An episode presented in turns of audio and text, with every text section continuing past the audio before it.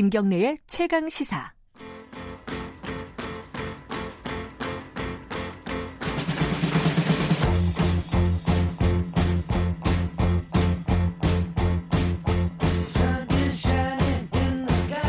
우리 사회의 중요한 이슈를 진보의 시각으로 들여다보는 진보의 향기입니다. 김기식 더미래연구소 정책위원장 나와 계십니다. 안녕하세요. 예, 안녕하십니까. 오늘은 세금 얘기를 좀 해볼 텐데요. 정부의 세제 정책이 오락가락한다. 세금이 정치화됐다. 이게 뭐 어떤 뜻입니까? 원래 동서고금을 막론하고 세금은 정치의 본질입니다. 그러니까 뭐 밀란이 나도 다 세금 때문에 난다 그러지 않습니까? 그렇죠. 그러니까 세금에 대해서는 뭐 국민들이 다 민감할 수밖에 없고. 프랑스 그 노란조끼 사건도 세금 때문이었죠. 맞습니다. 예. 그래서 이제 보통 조세 정책을 취할 때 정치적 고려를 안 할 수는 없다고 생각하는데 최근에 우리 정부가 좀 세제 정책에 있어서 일관성을 상실하거나 혹은 모순된 결정들을 하는 것들이 좀 나오면서 비판이 좀 제기될 수밖에 없는 것 같습니다. 그런 얘기 중에 하나로 지금 갖고 오신 게 신용카드 소득공제 얘기를 갖고 오셨어요. 예. 신용카드 소득공제를 올해 없애겠다라는 얘기가 좀 많이 나왔었는데 그게 완전히 없던 얘기로 돼버렸더라고요.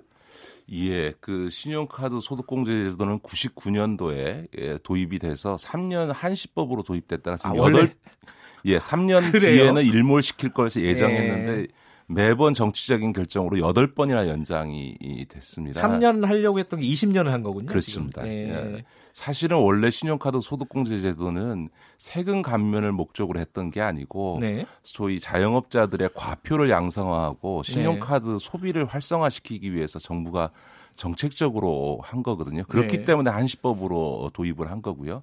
이제 근데 그것이 일종의 국민들이 세금 감면 혜택을 받다 보니까 그렇죠.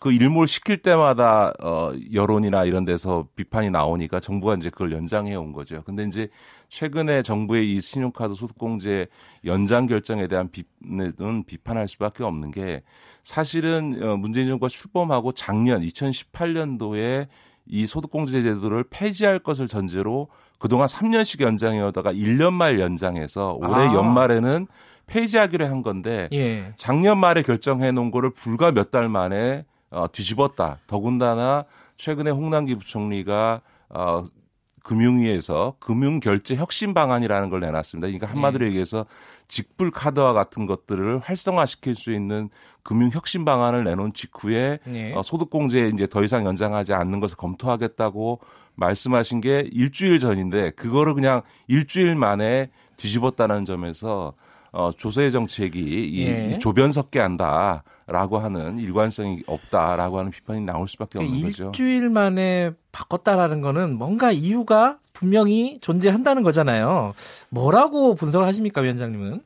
정치적 고려죠. 내년 총선을 앞두고 이제 명확하게 정치적 고려다 이거는. 전 명백히 정치적 고려죠. 왜냐하면 기재부 스스로 작년 연말에 1년만 연장하고 폐지하겠다라고 했었기 때문에 이거는 정책 결정이라 봐야 되는데 이게 사실은 이제 그 신용카드 소득공제 연장을 재검토하겠다라고 하는 일주일 전에 발언이 나오고 나서 모 단체에서 연봉 5천만 원을 받는 사람이 경우에 신용카드 소득공제가 폐지되면 최대 50만 원의 세부담이 늘어난다라는 자료를 낸 적이 있습니다. 그걸 가지고 언론과 야당에서 크게 문제를 삼았는데요.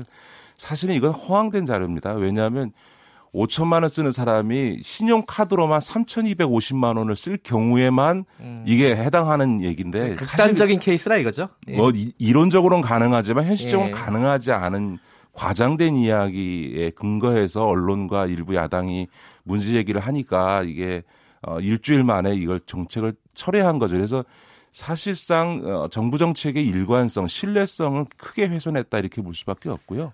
사실은 정부가 정치적인 고려를 했다면 잘못한 것이 지금 이제 정부에서는 금융혁신을 하겠다 그러면서 직불 서비스 또 제로페이를 추진하고 있지 않습니까? 그런 점에서 보면 이 직불 카드를 쓰는 거나 이런 것들에 대한 세제 혜택을 늘리는 정부 정책을 발표하면서 그 대신에 이 소득공제 부분은 줄이고 대신에 다른 소득공제를 늘리겠다라고 발표했으면 사실은 지금 보통의 국민들이 신용카드로 소득공제를 받았을 때 받는 세금 혜택이 불과 한 몇만 원 정도밖에 안 되거든요. 예. 그러면 그거는 얼마든지 다른 직불카드 사용에 따른 세제 혜택을 주게 되면 상쇄가 가능하고요. 예. 그런 직불 서비스를 확대하는 데 있어서 또 하나 이제 굉장히 강력한 수단 중에 하나는 지금 보통 신용카드 최근에 현대자동차가 수수료 문제가 심각하게 제기됐지 않습니까? 그래서 1.89%의 신용카드 수수료를 이제로 합의를 받는데요. 예를 들어서 3천만 원짜리 현대자동차를 산다 그럴 때 직불카드로 사용하게 되면 그 수수료율이 0.5% 이하거든요. 네. 그러면 직불카드로 살 경우에 예를 들어서 가격의 1% 수수료 부담이 줄어드는 1%만큼을 할인해 주겠다라고 하면 30만 원의 혜택이 소비자에게 가지 않습니까? 예. 그리고 현대자동차도 한 0.4%의 수수료 부담이 줄어드니까 서로 다 좋은 거죠. 그러니까 다시 말해서 신용카드에 비해서 직불카드를 사용할 경우에 수수료 부담이 줄어드는 만큼 가격을 할인할 수 있도록 해주겠다라고 하는 정책을 취하게 되면 사람들이 직불카드를 당연히 많이 쓰게 되죠. 그리고 더군다나 그 직불카드에 대해서 신용카드보다 훨씬 많은 소득공제를 해주겠다라고 하면 사실은 신용카드 소득공제 폐지에 따른 세부담 증가를 충분히 상쇄하고도 남는 건데 이런 적극적인 정책을 갖고 설명하지 않고 조금 반발이 나오니까 허황된 자료에 의해서 공격이 나오니까 그냥 불과 일주일 만에 더군다나 한나라의 경제정책을 책임지고 있는 경제부총리가 신용카드 소득공제 축소 내지는 폐지를 검토하겠다고 했다가 일주일 만에 정책을 바꿔버리니까 정부 정책의 어떤 신뢰성 이런 부분에 심각한 훼손이 왔다고 봐야 되겠죠. 너무 쉬운 길을 선택했다 이렇게 보면 되나요? 그런 면도 있고 저는 사실은 문재인 정부는 대선 때부터 어쨌든 우리 사회에 있어서 양극화 문제라든가 저출산 고령화 문제 등으로 인해서 재정정책을 확장적으로 쓰는 것을 정책 기조로 잡고 있고요. 근데 재정 기조를 그 확장적으로 쓰려고 그러면 당연히 세금이 우리나라 같은 경우에 지금 조세 부담률이 되게 낮은 편 아닙니까? 예를 들어서 지금 우리나라의 소득공제제도도 너무 많아서요. 우리나라 소득세율 자체는 OECD 평균보다 높습니다. 40%가 넘거든요. 근데 실효세율은 5.5%밖에 안 됩니다. 근로소득공제, 인적공제, 특별공제 다 공제해주고 더군다나 그 다음에도 의료비나 교육비나 아예 세액공제를 해주거든요.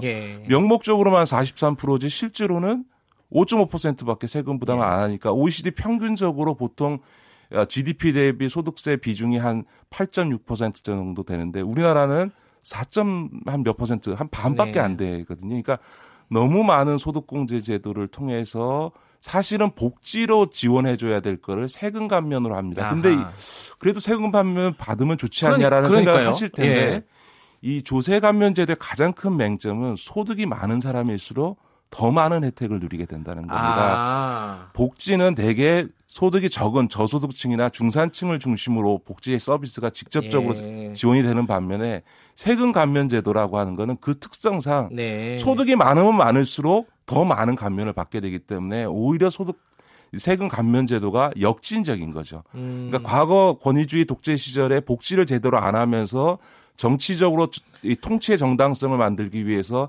조세 감면 제도를 굉장히 남발해온 거거든요. 이것도 정치적으로 소위 이 독재의 정당성을 확보하기 위해서 국민적 지지 기반을 만들기 위해서 세금 감면 제도를 많이 만들어온 거거든요. 그런데 이것이 갖고 있는 역진성에 대해서는 국민들이 잘 모르시는 거죠. 그러니까 한마디로 좀 쉽게 얘기하면은 이 신용카드만 놓고 보면요, 신용카드를 많이 쓰는 상대적으로 많이 쓰는 고소득자가 오히려 그 액수는 큰 차이는 없지만 어쨌든 절대 액수로 보면은 더 많은 세금 혜택을 감면 혜택을 받는다. 그렇습니다. 이런 결과가 온다. 그렇습니다. 그러면 오히려 그 돈들을 다 모아가지고 복지 혜택으로 주는 게 오히려 우리 그 저소득층이나 서민들에게 도움이 된다. 이런 말씀이시죠? 그렇죠. 네, 그렇고요. 아까 말씀드렸던 것처럼 우리나라는 신용카드를 지나치게 많이 쓰는 나라입니다. 그러니까 우리나라 민간 소비 지출의 70%를 신용카드가 쓰고 있는데 우리의 신용카드 이용 건수나 이용액 수준이 그 미국과 비교해 보면 2배가 넘습니다. 그러니까 외국인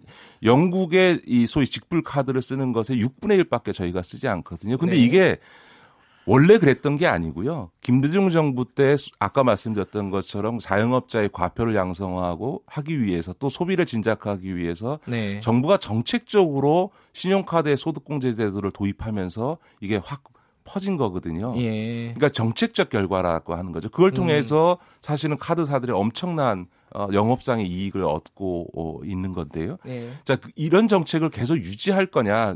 원래부터 신용카드 다음 단계로 직불카드로 넘어가기로 한 거니까 오히려 직불카드에서 아까 말씀드렸던 것처럼 수수료 부담이 줄어드니까 신용카드가 네. 보통 한 2%라면 그 직불카드 같은 경우 수수료가 0.5%니까 그 차액만큼을 직접적으로 소비자들이 할인 혜택을 받을 수 있도록 제도를 설계하게 되면 네. 충분히 국민들이 이 신용카드 소득공제 폐지 됐을 때 늘어나게 된 세부담보다 훨씬 더 많은 혜택을 누릴 수 있는 거거든요. 이런 적극적인 정책을 가지고 정부를 설득하고 국민을 설득하고 예. 했어야 되는 정부가 그거는 안 하고 말끝냈다가 바로 반발이 있으니까 그냥 일주일 만에 정책을 철회하니 이게 도대체 정부가 뭐 하는 거냐라는 비판이 나오는 거죠. 총선용이라는 비판을 받아서 싸다 이런 그렇습니다. 말씀이시네요. 근데 이게 좀 비슷한 얘기이기도 좀 다른 얘기이기도 한데 유류세 인하를 작년에 했어요. 네네. 그거를 계속 연장해야 된다, 말아야 된다 이 논란도 있습니다. 이게 좀 서민들하고 또 연결이 되는 얘기예요. 유류세도. 이거 어떻게 보세요, 이거는? 유류세도 작년 11월 달에 예. 인하해서 올 5월 달에 그게 이제 종료가 되는 6개월 한시였습니다. 예. 그러니까 이것도 저는 정부가 근시안적으로 정책을 수행했다고 생각합니다. 작년에 유류세를 11월 달에 15% 인하하니까 작년 11월, 12월, 올해 1월 달에 경유 소비가 13.6%가 늘었습니다. 네. 그러니까 유류세 인하한 만큼 경유 소비가 늘었습니다. 그런데 최근에 미세먼지 문제가 요즘 다시 어제 오늘은 좀 좋아졌습니다. 심각한 게 나타나서 우리 국민들 가장 큰 고통 사안이었지 않습니까? 근데 수도권에 있어서 미세먼지의 제일 발생 원인이 디젤 경유차입니다.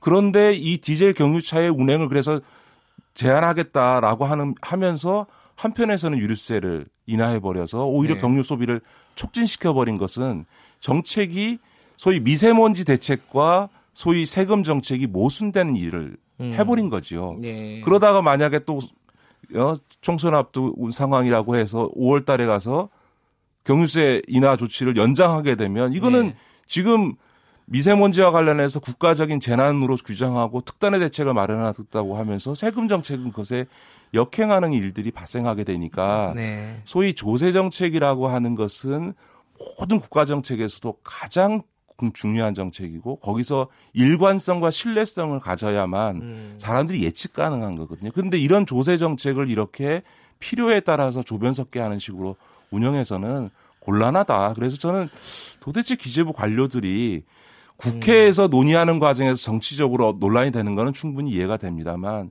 기재부 관료들 스스로가 이렇게 정치적 판단을 해서는 되겠나라고 하는 게 제 생각입니다. 아, 관료들도 정치를 하고 있다 이런 말씀이시군요. 그렇죠. 예. 근데 조세 정책이 참 어려운 거 아닙니까? 이게 당장 몇만 원이라도 더 받아간다 혹은 뭐 뭔가를 인상한다 가격을 사람들 싫어해요. 이거 참 그렇죠. 정부 입장에서도 이게 뭐 총선용이 아니더라도 그 저항을 이기기가 굉장히 어려우니까 아까 제가 말씀드렸듯이 쉬운 길을 선택하는 게 아니냐. 이게 참 딜레마 중에 하나인 것 같아요. 저는 그런 점에서 소위 진보 정부라면 국민들에게 실상을 제대로 알리고 그것을 설득하는 노력을 해야 된다고 생각합니다. 앞서 말씀드렸던 것처럼 이 각종 조세 감면 제도라고 하는 것이 매우 역진적이고 서민을 위한 게 아니거든요. 네. 오히려 이제 세금 문제와 관련해서는 그 세금으로 조성된 재정이 국민의 직접적인 삶의 질을 높이는 복지의 확대나 고용의 확대로 연결될 수 있고 그것을 국민들이 신뢰하게 되면 지금 예를 들어서 유럽이나 복지국가들에서 높은 세금을 부담함에도 불구하고 사람들이 동의하지 않습니까? 그거는 그만큼의 혜택을 자기가 세금을 많이 내는 만큼의 혜택을 받고 있고 그런 것에 대한 정부에 대한 신뢰가 있기 때문인 거죠. 알겠습니다. 이 세금 문제는 워낙 중요한 문제이기 때문에 앞으로도 계속해서 좀 다뤄보고 싶은 내용이네요. 김기식 위원장님과 함께. 자, 오늘은 여기까지 듣겠습니다. 고맙습니다. 네, 감사합니다. 예, 김기식 더미래연구소 정책위원장과 말씀 나눠봤고요. KBS 1라디오 김경래 최강시사 듣고 계신 지금 시각은 8시 44분 47초입니다.